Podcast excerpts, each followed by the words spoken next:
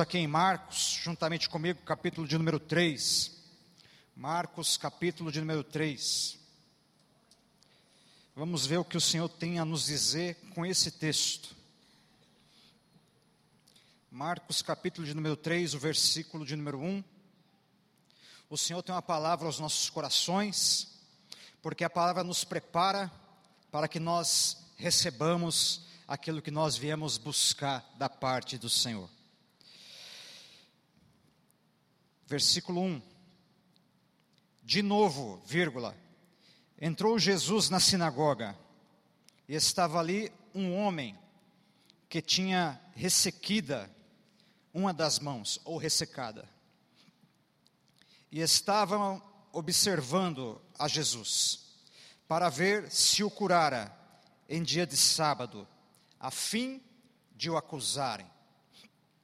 E disse Jesus ao homem da mão ressequida: Vem para o meio.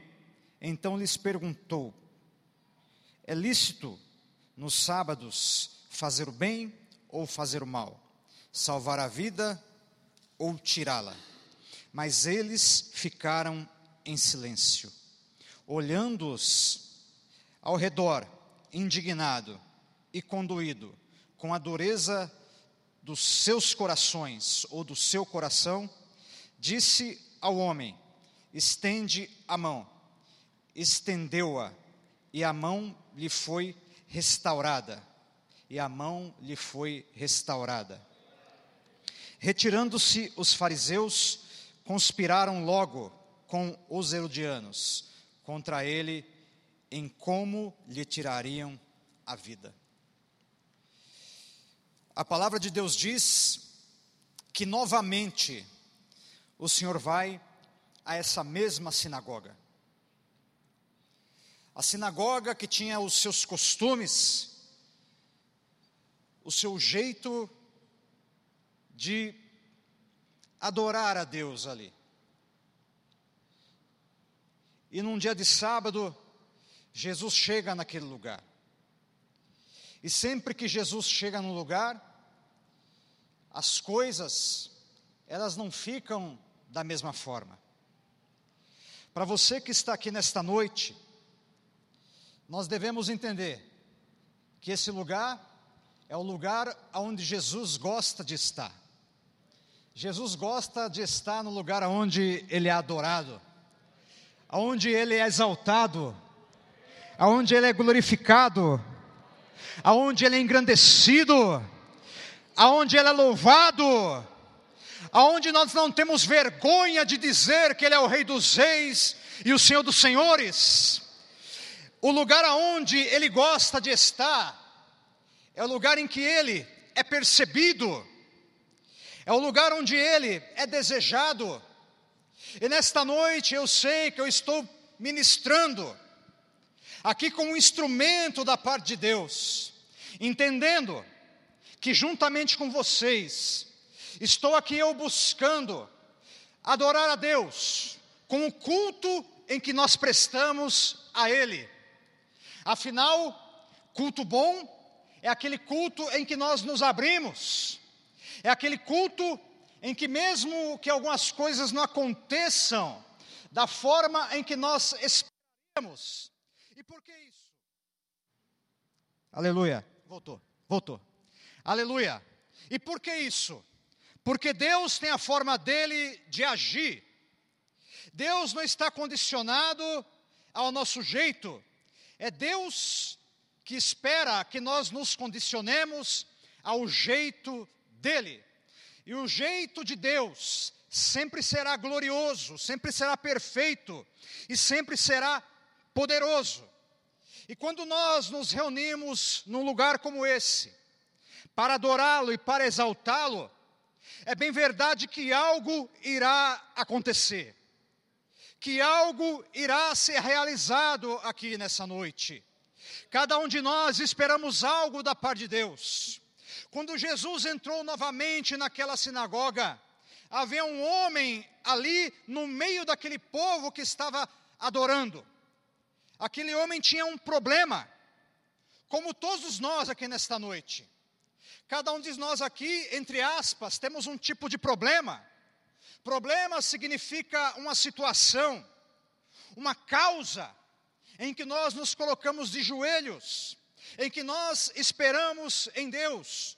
Como dizia o apóstolo Paulo, por essa causa eu me coloco de joelhos perante o Pai.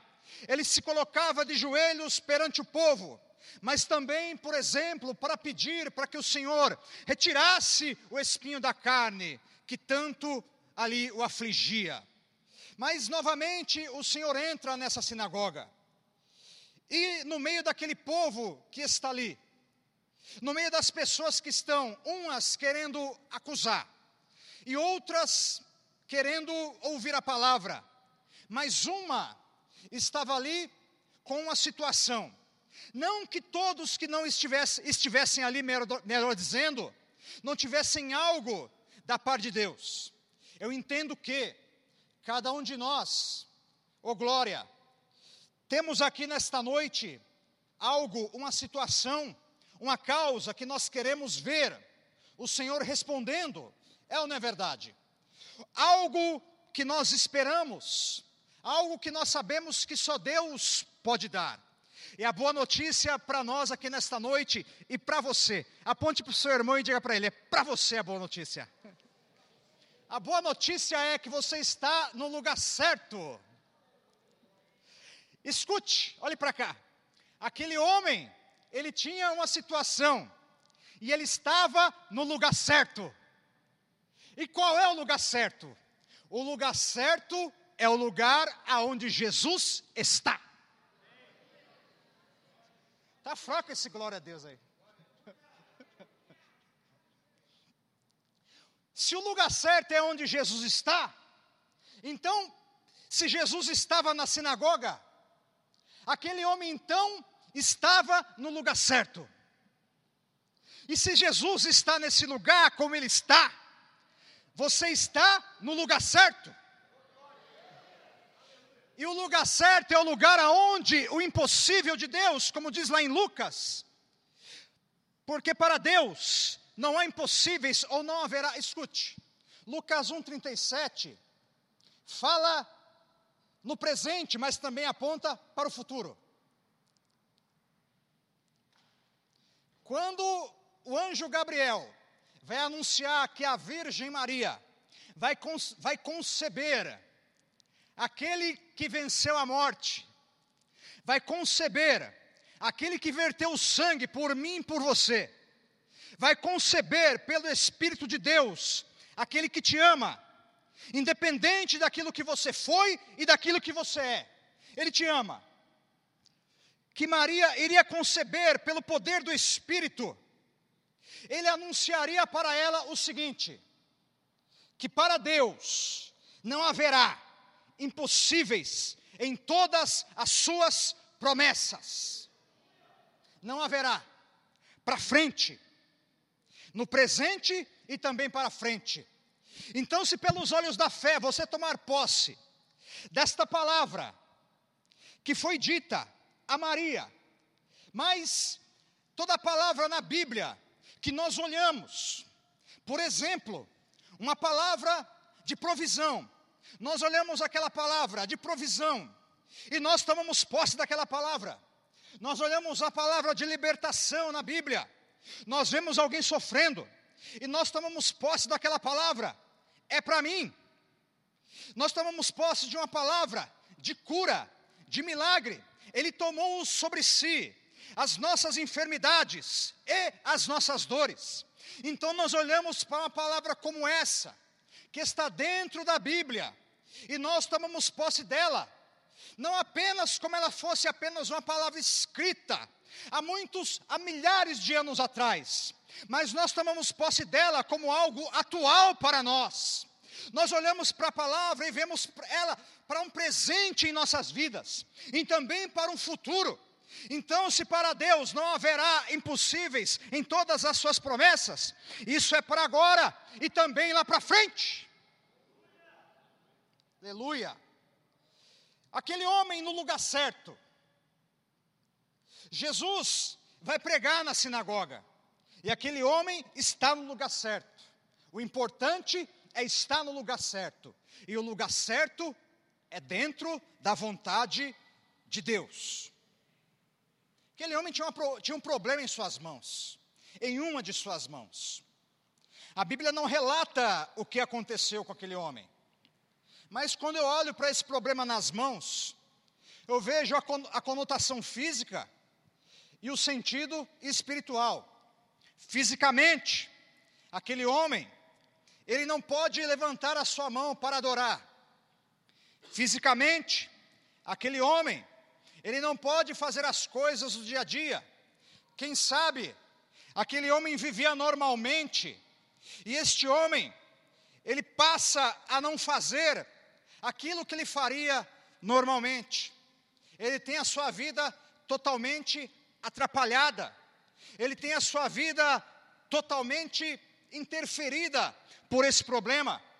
Quem nunca viu alguém que um dia, e isso acontece e pode acontecer, você olha e aquela pessoa que um dia estava bem, no mês passado estava bem, e de repente, quando você vê, você, você se pergunta: mas o que, que aconteceu?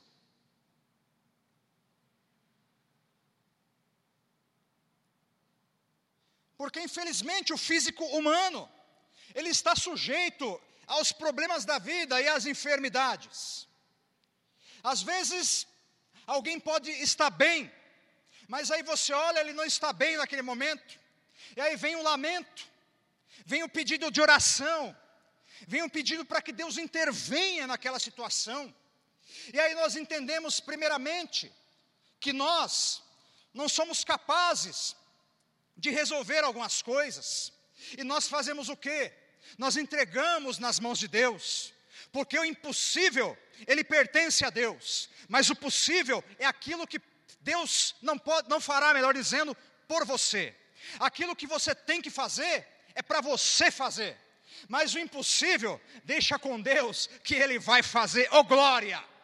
Oh glória! Sabe o que, que me tranquiliza? O que me tranquiliza é saber que aquilo que eu não posso fazer, enquanto eu estiver nesta carne, vivendo aqui neste mundo, eu sei que o Deus em que nós servimos, Ele fará o impossível para mim e para você. É a música, né? Lembrou da música agora, né? Deus fará. o homem está no lugar certo. E no lugar certo, aquele homem, agora no sentido espiritual desse problema que ele tem.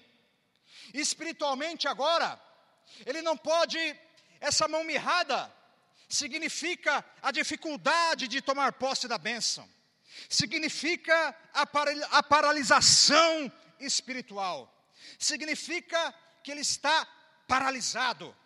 Mas, uma voz é dita, Aquele homem até então não é percebido por ninguém. Aquele homem até então é mais um rosto no meio daqueles que estão no culto. Mas entenda, às vezes o irmão que está ao seu lado, que está lá no fundo, que está aqui, ele pode até não ter te visto, mas existe alguém, ô oh glória, que já te viu desde a hora que você estava se aprontando para estar aqui nesse lugar. Ele já te viu, sabia o que você queria, sabia o que você pensava, sabia o que você iria pedir. Agora eu dou um conselho para você: se eu fosse você, eu não ficaria quieto, se eu fosse você, eu não ficaria calado, se eu fosse você, eu pediria aquilo que eu tenho que pedir. E sabe quem é aquele que te viu? Oh glória oh glória, oh glória, aquele que te viu, ele tem um nome. Um nome. Eu quero aprender o nome dele mais uma vez. Qual é o nome dele? É isso, é isso. Desde o momento que você pisou aqui, ele percebeu a tua presença. Mas agora eu também estou percebendo a presença dele aqui. Você está percebendo a presença dele aí? Você está percebendo a presença dele aí? E uma palavra é dita para aquele homem. Que palavra? Vem para o meio. Escute, Jesus não fala que vai curá-lo naquele momento. Jesus o chama para o meio. Enquanto aquele homem é chamado para o meio, os acusadores estão olhando, mas também tem um povo que está olhando o que vai acontecer, porque tem os acusadores e aqueles que vão dar glória a Deus por aquilo que vai acontecer. Agora escute, quando Jesus chama aquele homem para o meio, ele diz: vem para o meio. Primeiramente, Jesus está, está dizendo: chegou o seu momento vir para o meio, Jesus está dizendo para ele: chegou o seu momento. Fala para o seu irmão: será que não é o teu momento hoje? Será que não é o teu momento hoje? Dá, dá um chacoalhão pentecostal no seu irmão aí, vai, pentecostal. Chacoalha ele, pentecostal, vai chacoalhar ele. Será que não é o teu momento hoje? Vai pentecostal, vai. Eu quero, eu quero ver o, o balançar aí, isso, isso. Será que não é o teu momento hoje? Vem para o meio, Jesus, Jesus é como se Jesus estivesse dizendo para ele: chegou o teu momento.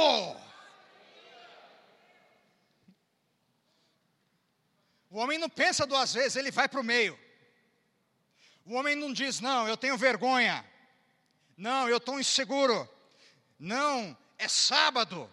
Não, é isso. Não, o que vão pensar de mim?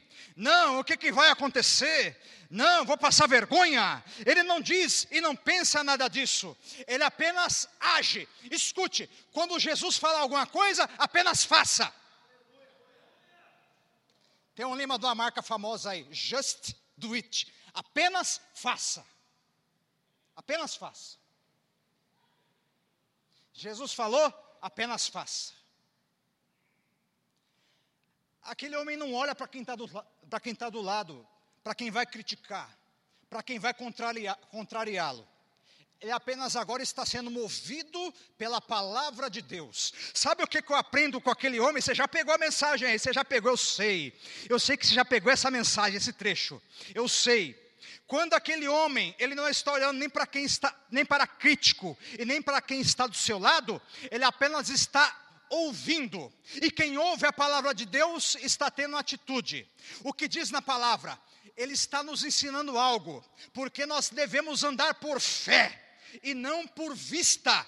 Quando aquele homem não, não observa o que está acontecendo à sua volta e nem, e nem repara os críticos, o que ele está fazendo, ele está andando pela palavra que foi liberada por Jesus, ele está se movendo pela palavra que foi liberada por Jesus, ele está crendo na palavra que foi liberada por quem? Por Jesus, ele está crendo no comando que foi dado por Jesus, e quando Jesus fala algo, vai que é tua, que o milagre vai acontecer. Vem para o meio, vem para o meio também quer dizer, saia do anonimato. Jesus está tirando aquele homem do anonimato nesse momento. Aquele homem ele é só mais um, ele é só mais um com a mão mirrada. Ele é só mais um doente. Ele é só mais um que está com problema. Às vezes nós entramos aqui nesse lugar e pensamos, pode acontecer, não precisa concordar comigo, mas às vezes acontece. Não, que eu só sou mais um. Não, que ninguém me percebeu. Não, que nada aconteceu. Mas escute, quando Jesus está presente, não tem esse negócio de ser só mais um. Tem apenas a questão de quem está disposto a receber algo da parte de Deus. Jesus, chamando ele para o meio, está dizendo: saia do anonimato. O tempo da espera é o tempo do anonimato. O tempo em que algo não acontece é o tempo em que ninguém percebe é o tempo em que alguns pensam que nada está acontecendo. Às vezes, algum, algum amigo seu, algum colega de trabalho, algum parente seu, se pergunte: Ué, mas você vai lá no culto da vitória de novo? Mas você está com esse problema ainda? Ah, mas a mão está mirrada. Mas o que? Mas você acredita nisso ainda? Larga a mão disso. Vá viver a tua vida. Vá ser feliz. Vá ser isso, vá ser aquilo. Agora escute: ser feliz é estar na presença de Jesus. E aí você escolhe a melhor parte. Você faz como Maria, escolhe a melhor parte escolhe estar aos pés de Jesus. E aí você pensa consigo mesmo, não, eu sei que eu sei até que não aconteceu ainda, mas eu sei que vai chegar um momento em que Jesus vai fazer acontecer. Porque para o impossível não tem escolha. Ou você espera, ou você espera. É assim. Assim. E a espera no, é o tempo do anonimato. O tempo em que parece que nós não estamos sendo vistos. Mas quando Jesus chama aquele homem para o meio, uma mensagem está sendo passada. As pessoas que estão vendo aquele chamado de Jesus estão entendendo. Ele saiu do anonimato. Ele saiu do escondido. Chegou o momento dele. Quando Jesus diz: "Vem para o meio para aquele homem", Jesus está dizendo: "Vem para o movimento". vem para o movimento. Escute, olhe para cá. A sinagoga tinha um ritual. Todo mundo ia, ouvia a palavra e retornava da mesma forma. Você só ouve falar de milagre na sinagoga Só quando quem entra lá? Quando que acontece milagre na sinagoga? Nos evangelhos. Quando alguém entra lá. E quem que entrou nessas sinagogas e o milagre aconteceu? Quem? Quando o fariseu está? Quando o líder da sinagoga está? Quando o escriba está? Mas quando Jesus está? Mas quando Jesus está, quando Jesus chega na sinagoga, a capetaiada que estava à vontade, que a capetaiada estava à vontade na sinagoga, escute. Ah, eles, eles, vão ler aí, vão, vão ler o rolo aí, vão embora e nada vai acontecer. Quem está quem tá encapetado vai embora do mesmo jeito, quem está enfermo vai embora assim também. O homem da mão, o homem da mão mirrada vai embora assim também. Quem tiver com alguma coisa vai embora do mesmo jeito. Aí, aí o, o inimigo ficava tranquilo, sossegado. Mas agora, quando Jesus entra na sinagoga, a capetada, opa! Opa! Opa! O espírito de enfermidade já, opa! Já começa a ficar incomodado. Por quê? A presença de Jesus não incomoda quem o adora, mas incomoda o inimigo. Quando Jesus está dizendo vem para o meio, está dizendo vem para o movimento. Na sinagoga, aparentemente não acontecia nada. Aquele homem chega com a sua mão mirrada, um dia, e vai embora com a mão mirrada. Ele chega e, e no sábado de novo, ele vai embora com a mão mirrada. Mas no dia em que Jesus está, Jesus já o chama para o meio. Escute. Nos tempos em que não havia revelação, os doentes não eram chamados para o meio, eles eram colocados à margem. Só quem coloca tira o doente do anonimato, chama o doente para o meio, chama aquele, aquele que precisa para o movimento. Jesus está falando para o homem da mão mirrada, ressecada, sai da água parada e vem para o movimento. E é no movimento de Jesus que o impossível vai acontecer.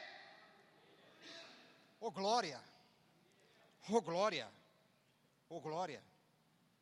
Quando Jesus está chamando aquele homem para o meio, Jesus está dizendo: Eu vou mudar a sua vida.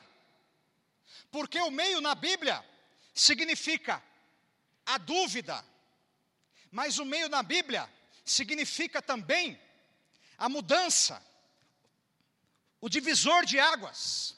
Quando você sai de, de uma metade e vai para outra, você está saindo de um divisor.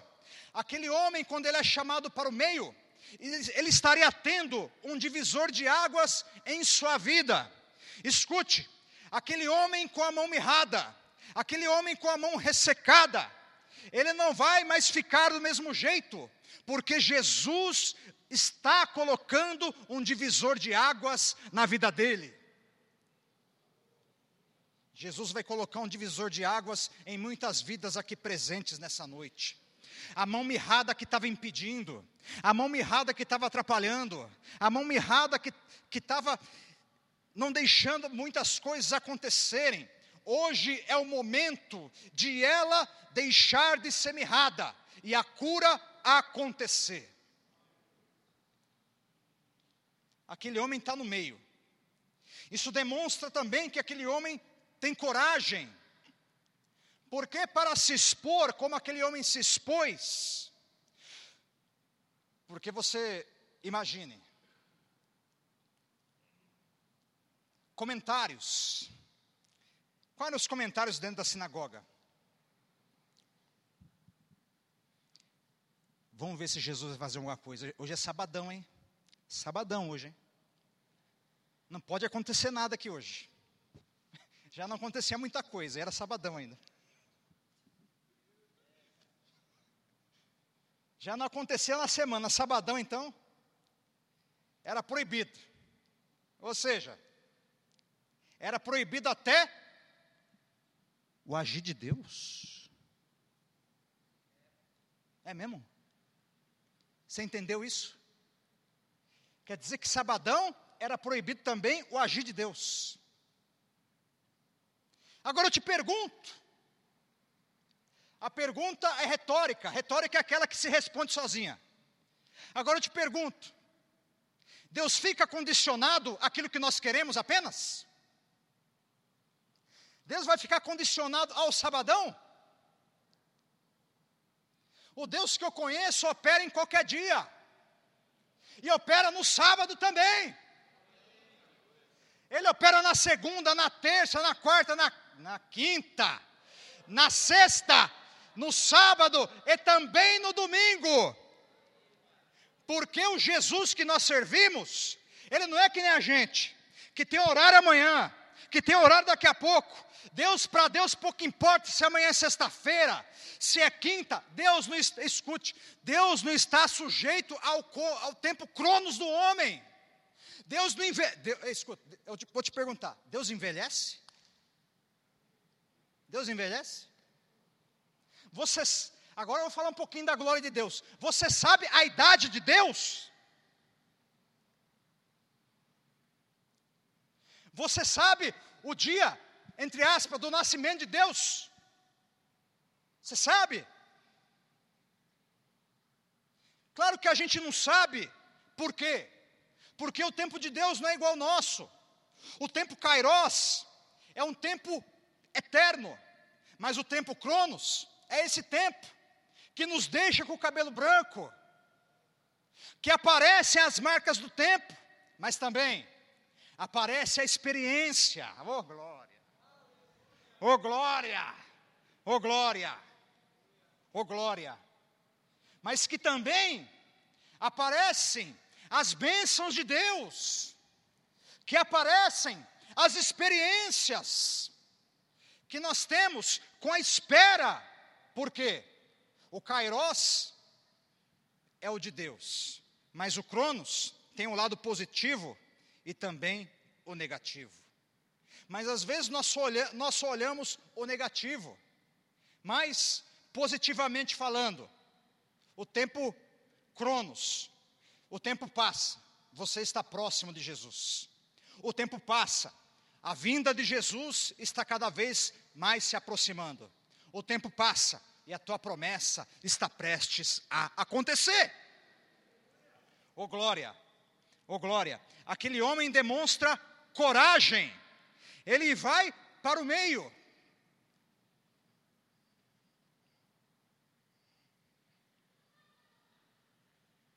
Aos fariseus, aos, aos fariseus. Vamos ver se ele vai fazer alguma coisa, hein? Fica de olho em Jesus aí. Fica de olho.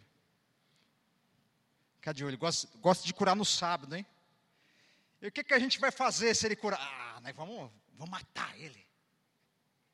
Nós vamos matar. Você vê? Como é que eu. Além, além, de, além de achar que Jesus, além de achar que Jesus não tem que agir, que Deus não tem que agir, ainda fala, vou matar. Quer dizer, Deus não poderia agir no sábado, mas no sábado eles poderiam matar. Tem um povo aí no Brasil que gosta dessas coisas, eles têm uma, umas contradições, né? falam umas coisas e faz outra. Mas tudo bem.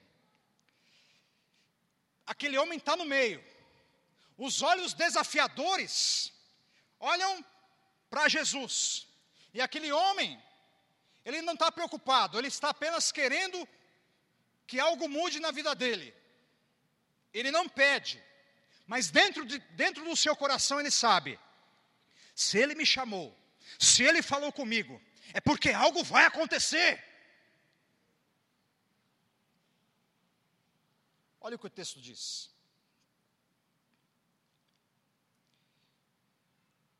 Jesus vê a dureza no coração deles, o versículo de número 5. E disse ao homem: estende a mão. Qual mão? A mão ressecada ele estende a mão do jeito que ele pode. Ô oh, glória. Escute. O que o homem pode fazer é estender a mão. Ele pode, ele pode abrir a mão, ele não pode. Ele pode fazer um movimento normalmente, ele não pode. Mas o que ele pode fazer é que o autor aqui ele, ele, ele não é preciso, mas eu colocaria, ele tenta estender a mão. Ele está tentando estender a mão. Ele começa a tentar estender a mão. Ele não consegue estender a sua mão. Mas quem termina? Mas quem termina? Quem termina de estender a mão dele? Oh glória! Se eu fosse você, eu daria um glória a Deus por isso. Oh glória! Estende a mão. E quando ele estende a mão, a mão dele é restaurada. A mão que estava mirrada, ela é restaurada naquele momento. Ele está no meio, é sábado, e a mão dele está sendo restaurada. Agora, aquela mão, ela pode adorar, ela pode exaltar, ela pode fazer aquilo que ela não era capaz de fazer. Alguns não, não querem glorificar a Deus por aquilo. Mas o mais importante é que o homem, ele teve a sua saúde, a saúde da sua mão restaurada. Quando Jesus quer tocar na vida de alguém, não importa se estão olhando feio, não importa se tem alguém que não está concordando, o que importa é que Jesus quer tocar na vida dessa pessoa. Oh glória! Oh glória! oh glória. E a mão dele foi restaurada.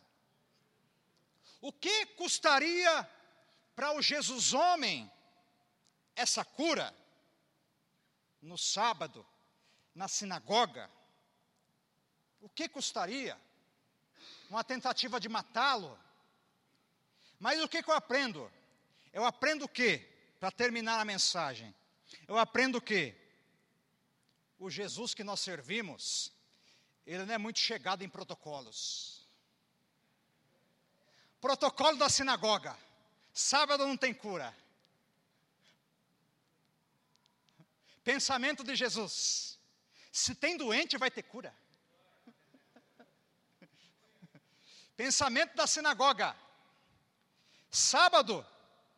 Sábado é um dia que ninguém, que ninguém pode trabalhar, nem Deus. Mas o pensamento de Jesus, não importa o dia, Deus pode trabalhar. Oh glória! Oh glória! Quando Jesus quer agir, ele quebra o protocolo. É por isso que não adianta a gente pensar Jesus dentro de uma caixinha. Jesus não tem um formato. Jesus, ele tem uma forma de agir. E a forma de agir é do jeito que ele quer. É no dia que ele quer, é na hora que ele quer, é da, é da forma que ele quer. Se tiver que curar, ele vai curar. Se tiver que libertar, ele vai libertar. Independente do dia que seja, independente de quem seja. Ô oh, glória, se você crê nisso, já fique de pé nesse momento e aplauda a Jesus.